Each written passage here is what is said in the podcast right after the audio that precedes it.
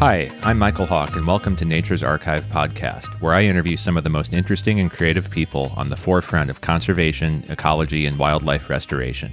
If you have a fascination with the natural world or would like to learn how you too can make a difference regardless of your current circumstances, this podcast is for you. My promise to you is that you'll not only learn what my guests have accomplished, but also how and why. And if you come along for this journey, I also promise that you'll learn plenty of fascinating things about the nature that surrounds us all. So give it a listen, and if you truly care about the environment and enjoy what you heard, please take a moment to subscribe, leave feedback on iTunes or your favorite podcast service, and share the episode with a friend. Thank you. Hello, and welcome to my second in between episode. These are short episodes I do in between my interview episodes where I cover different interesting subjects. I'm calling this one today Cool Tools Nature Identification Edition. I'm going to cover what I think are great tools that aid you in identifying and thus learning about the nature that's all around us. I'm going to cover phone apps and websites, optics, field guides, and what makes for a great field guide. And I have a lot of specific recommendations as well. Before I get started, though, I wanted to spend a short moment addressing the historic wildfires that are now occurring in Northern California. I live in San Jose and we're sandwiched in between three of these large fires, and two of those now are in the top three ever in California. In fact, 17 of the top 20 California fires of all time have occurred since 2003. While the 2020 fires were started by natural causes, lightning in this case, it's clear that the enormity of the blazes is anything but natural. These fires are a microcosm of the importance of ecology and environmental stewardship, and California is not alone. Arizona, Oregon, Colorado, Montana, British Columbia, and the list goes on, other western states and provinces have had similarly frightening trends over the last decade or two. So, why has the western U.S. had so many large fires in recent years? Here's a quick list of reasons, and you'll see how everything interrelates. Of course, the story is nuanced, and I can't cover it all. First, we have many, many years, in fact, decades, of fire suppression policy that's allowed fuels to build up in many of our forests. These are things like shrubs, branches, leaves, pine needles. They accumulate on the floor. The forests grow more dense. And as a result of this suppression policy, more and more development has occurred in fire prone areas. These could be resort towns, cabins, other things. And this just leads to a vicious cycle where we must suppress fires to save people and their property. Of course, fuel buildup wasn't a primary contributor in all of these fires. Yeah, some of these were in grasslands or mixed oak woodland habitats that don't quite have the same ecology. Next, we have diseases and failing forest health. White pine blister rust has been a multi decade problem, and sudden oak death has been on the rise this century as well. And the most severe drought in recorded California history, much of the West for that matter, occurred between 2012 and 2015, causing massive die offs. One study who looked into how this affected our forests found that the worst impact was right around 3,800 feet of elevation, where close to 80% mortality rate occurred. If you drive through those areas, it's very obvious where you see stands of just brown and dead trees as far as you can see. Now, the drought stress combined with disease and warming temperatures makes the forest more susceptible to the normal threats that are always there. Things like native boring beetles that, again, cause more disease and more death in the forest. And of course, this is all set in a backdrop where, as the West was settled, many non native grasses and trees were introduced. Many of these are not at all fire friendly, they don't fit into the ecosystem. As an example, I see eucalyptus trees in foothill properties all around the area. They're basically acting like towering matchsticks just waiting to burn. So, when a fire does start, regardless of the cause, we potentially have years of excess fuel buildup, diseased and dead trees ready to burn, resulting in larger, hotter fires that don't just burn the surface of the ground, but climb into the canopies and kill even the most resilient trees. And in the 2020 fires, this was preceded by an unprecedented heat, creating even more of a tinderbox. But if recent history and climate models are any indicator, this year's unprecedented heat will quickly be thrust down the list as hotter and hotter years occur. Fixing these problems is going to take many years of effort, concerted effort, and probably unpopular policies and compromises. Are we up to the task? I'm not a fire ecologist, just an informed citizen who's interested in the subject, so please forgive me if the short blurb is incomplete or has any inaccuracies. I'd love to hear your comments, especially if there is anything inaccurate or that you want to add. So go to the show notes at podcast.naturesarchive.com or email me at naturesarchivepodcast at gmail.com. And if you know a fire ecologist or a similar expert that you think would make for a good guest on the show, please let me know. Now, on to the regular episode. As I said at the beginning, I'm calling this one Cool Tools Nature Identification Edition. First, a shout out to one of my favorite websites and podcasts, Cool Tools. Cool Tools is one of Kevin Kelly's brainchildren. Kevin is known for many things. He's the founding executive editor of Wired Magazine, publisher of the Whole Earth catalog, and so much more. Cool Tools was one of his creations from back in 2003. It started as a website, which still exists today, at kk.org slash cool tools.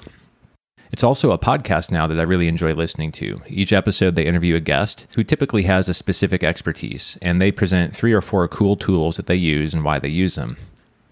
In their definition, tools are very broadly defined, basically anything useful. On their website, in fact, it says that a cool tool can be a book, gadget, software, video, map, hardware, material, or website that is tried and true. So, in that light, I present nature identification cool tools. This is obviously a really huge topic, so I won't get into too much depth. I'll just try to cover a lot of ground, and perhaps I can expand upon this more in the future. My first cool tool is a class of tools, actually field guides. A good field guide has a few key attributes to look for. First, it needs to be laid out in intuitive and logical order. Of course, intuitive might be subject to the knowledge of the user. Advanced users might like to have a taxonomic order.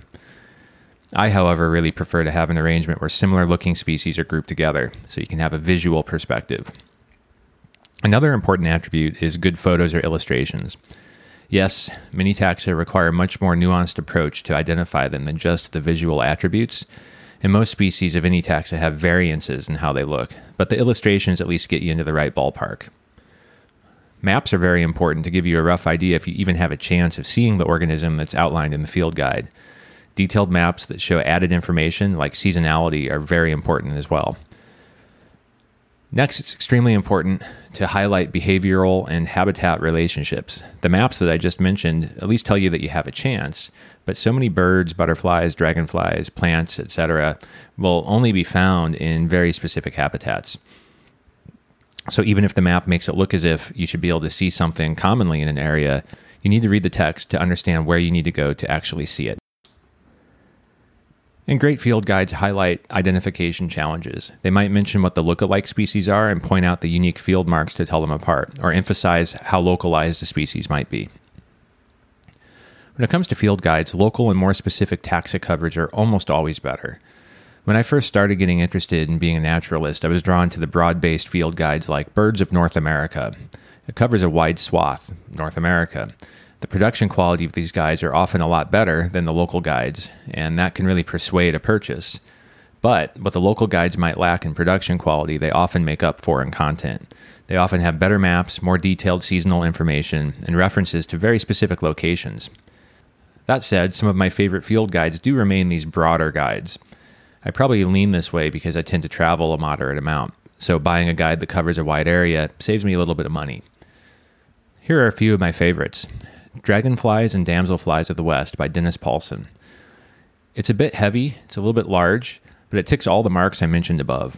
The extra size is worth it, and it's there because it also has an extra emphasis on the habitat and life history. I just love that. I really like to understand why an organism is where it is and what it's doing there, how it relates to the environment. And if you live in the eastern part of the United States, there's also an eastern version. The Kaufman Field Guide to Butterflies of North America manages to cram 2,300 images of about 750 species into just 390 pages. It's perfectly sized, the images are uniquely detailed, and show consistent poses, allowing for easy comparison. It's my go to butterfly book. A couple decades back, David Allen Sibley burst onto the scene with an amazing new bird field guide, the Sibley Guide to Birds. Actually, this wasn't technically a field guide, it was way too large, but the amazing paintings that Sibley created, combined with the wonderful layout and the natural history content, won people over quickly. Uh, within a few years, he released some smaller versions true field guides, one for the western and one for the eastern part of North America. These are probably the most popular bird field guides on the market right now. Insects and plants are particularly hard for field guides. There's just so many species. Think about insects. There's hundreds of thousands of species just in the United States. So this is really a case where local is better and specific taxa better yet. And even then, you'll have to resign yourselves that sometimes you'll just be able to identify down to a genus or a family. You won't be able to get to a species. Since I currently live in California, there's a couple books that really jump out at me. As an example, there's The Field Guide to Spiders of California and the Pacific Coast States by R.J. Adams, and then California Plants, a guide to our iconic flora by Matt Ritter. The former is part of a big series of, of texts and guides from the University of California Press. Almost all of those that I've purchased have been great, so I'll be sure to link to a few other ones in the show notes. My second class of tools are actually apps for your mobile phone. There's a huge spectrum of coverage here. Some of these help with identification, others allow you to keep track of your own observations. Some of the apps tell you what other people are seeing. And some of the apps actually cover all of that. eBird by Cornell University is probably the first naturalist app I really started using heavily. eBird allows you to track what you see, see what others are seeing in an area, and the latter part is actually a relatively new feature that they added here in 2020. Now, I'm talking about the phone app. In the website, it's even more full featured. If you go to their website, you'll find all sorts of tools that help you research areas, research specific species, take a look at maps, see trends, see historical viewpoints and graphs. I'm going to link to a really good eBird video that was made by Matthew Dodder of Santa Clara Valley Audubon Society. Matthew's video on YouTube goes through how to use eBird in many different ways and from many different perspectives. And a side note, Matthew was actually a guest on the podcast recently. If you're a birder, you'll definitely want to listen to that episode iNaturalist is an amazing app and is my next recommendation. It uses artificial intelligence and machine learning to help you identify organisms of all types plants, fungi, insects, mammals, fish, you name it. There's a huge network of experts that also contribute to the site, and they help review and clarify observations.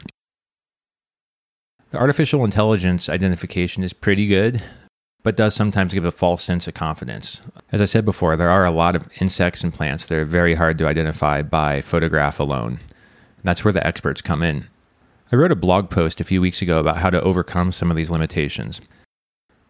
The app also allows you to keep track of the things that you've seen and where you've seen it, and you can also use it like a journal. There's so many great things to say. I could probably have a whole episode on this. And I love the fact that I can interact with experts such as Dennis Paulson, author of the Dragonfly Field Guide I mentioned earlier.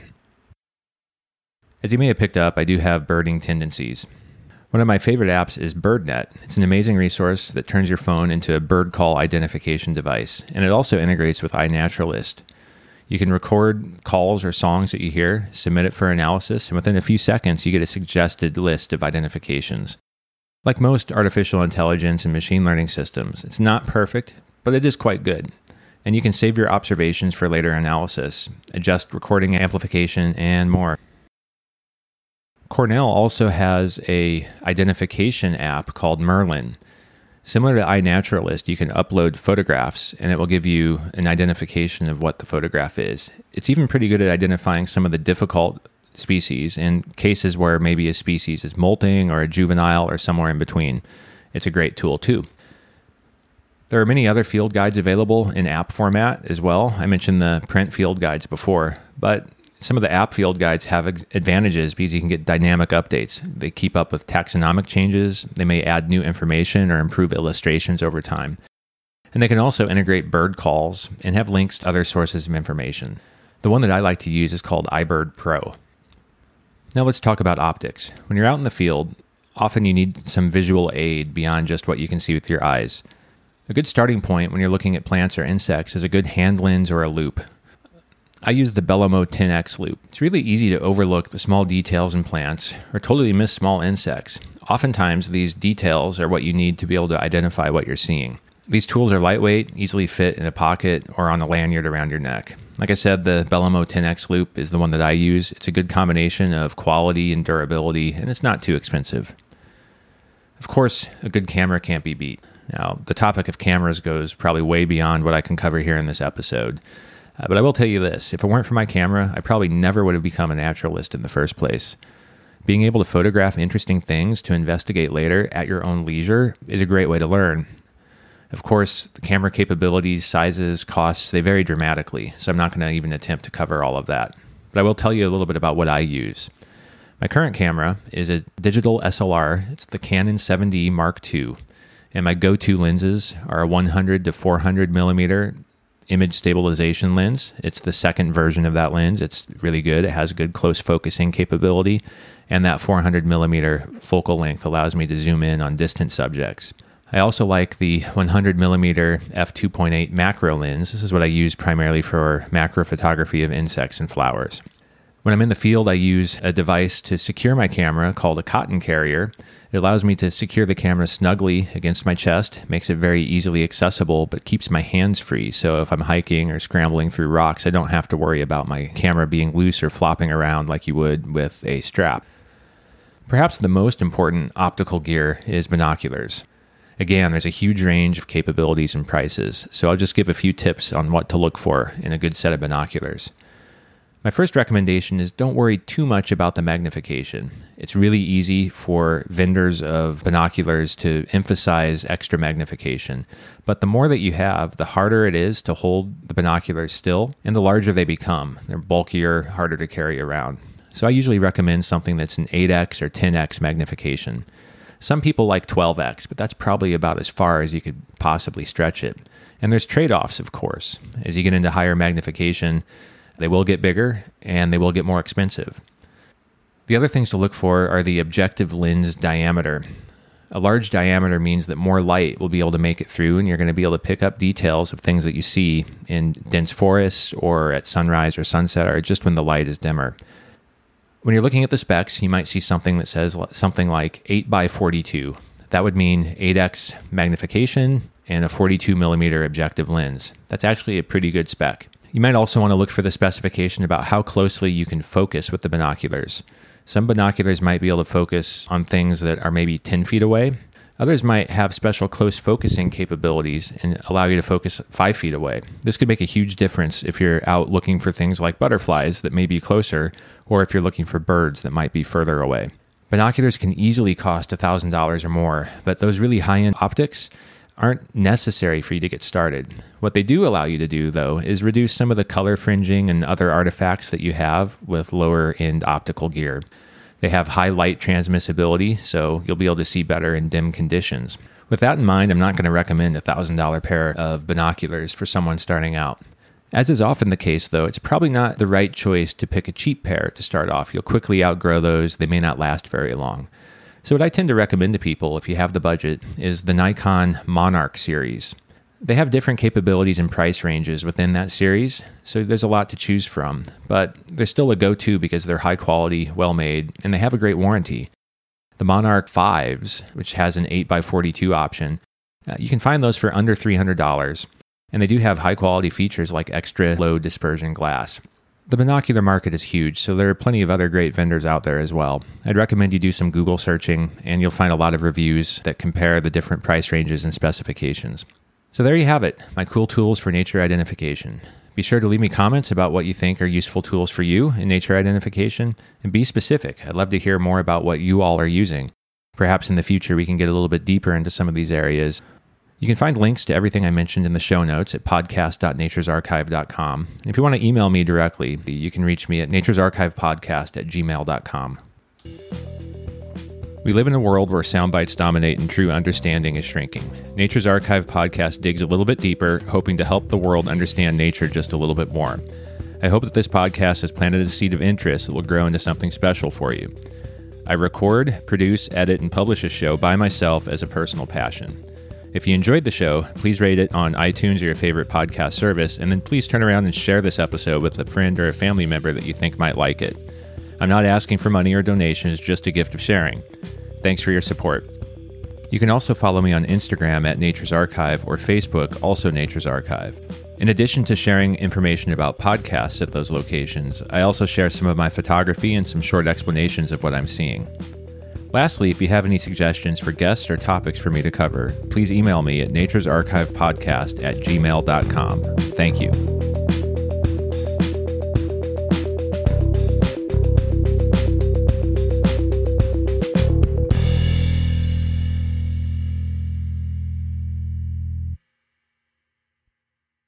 And one last word I want to make sure to give credit to the music that you hear in the podcast. The opening song is called Fearless First by Kevin MacLeod, and the closing song is called Beauty Flow, also by Kevin MacLeod. You can find his work at incompetech.filmmusic.io.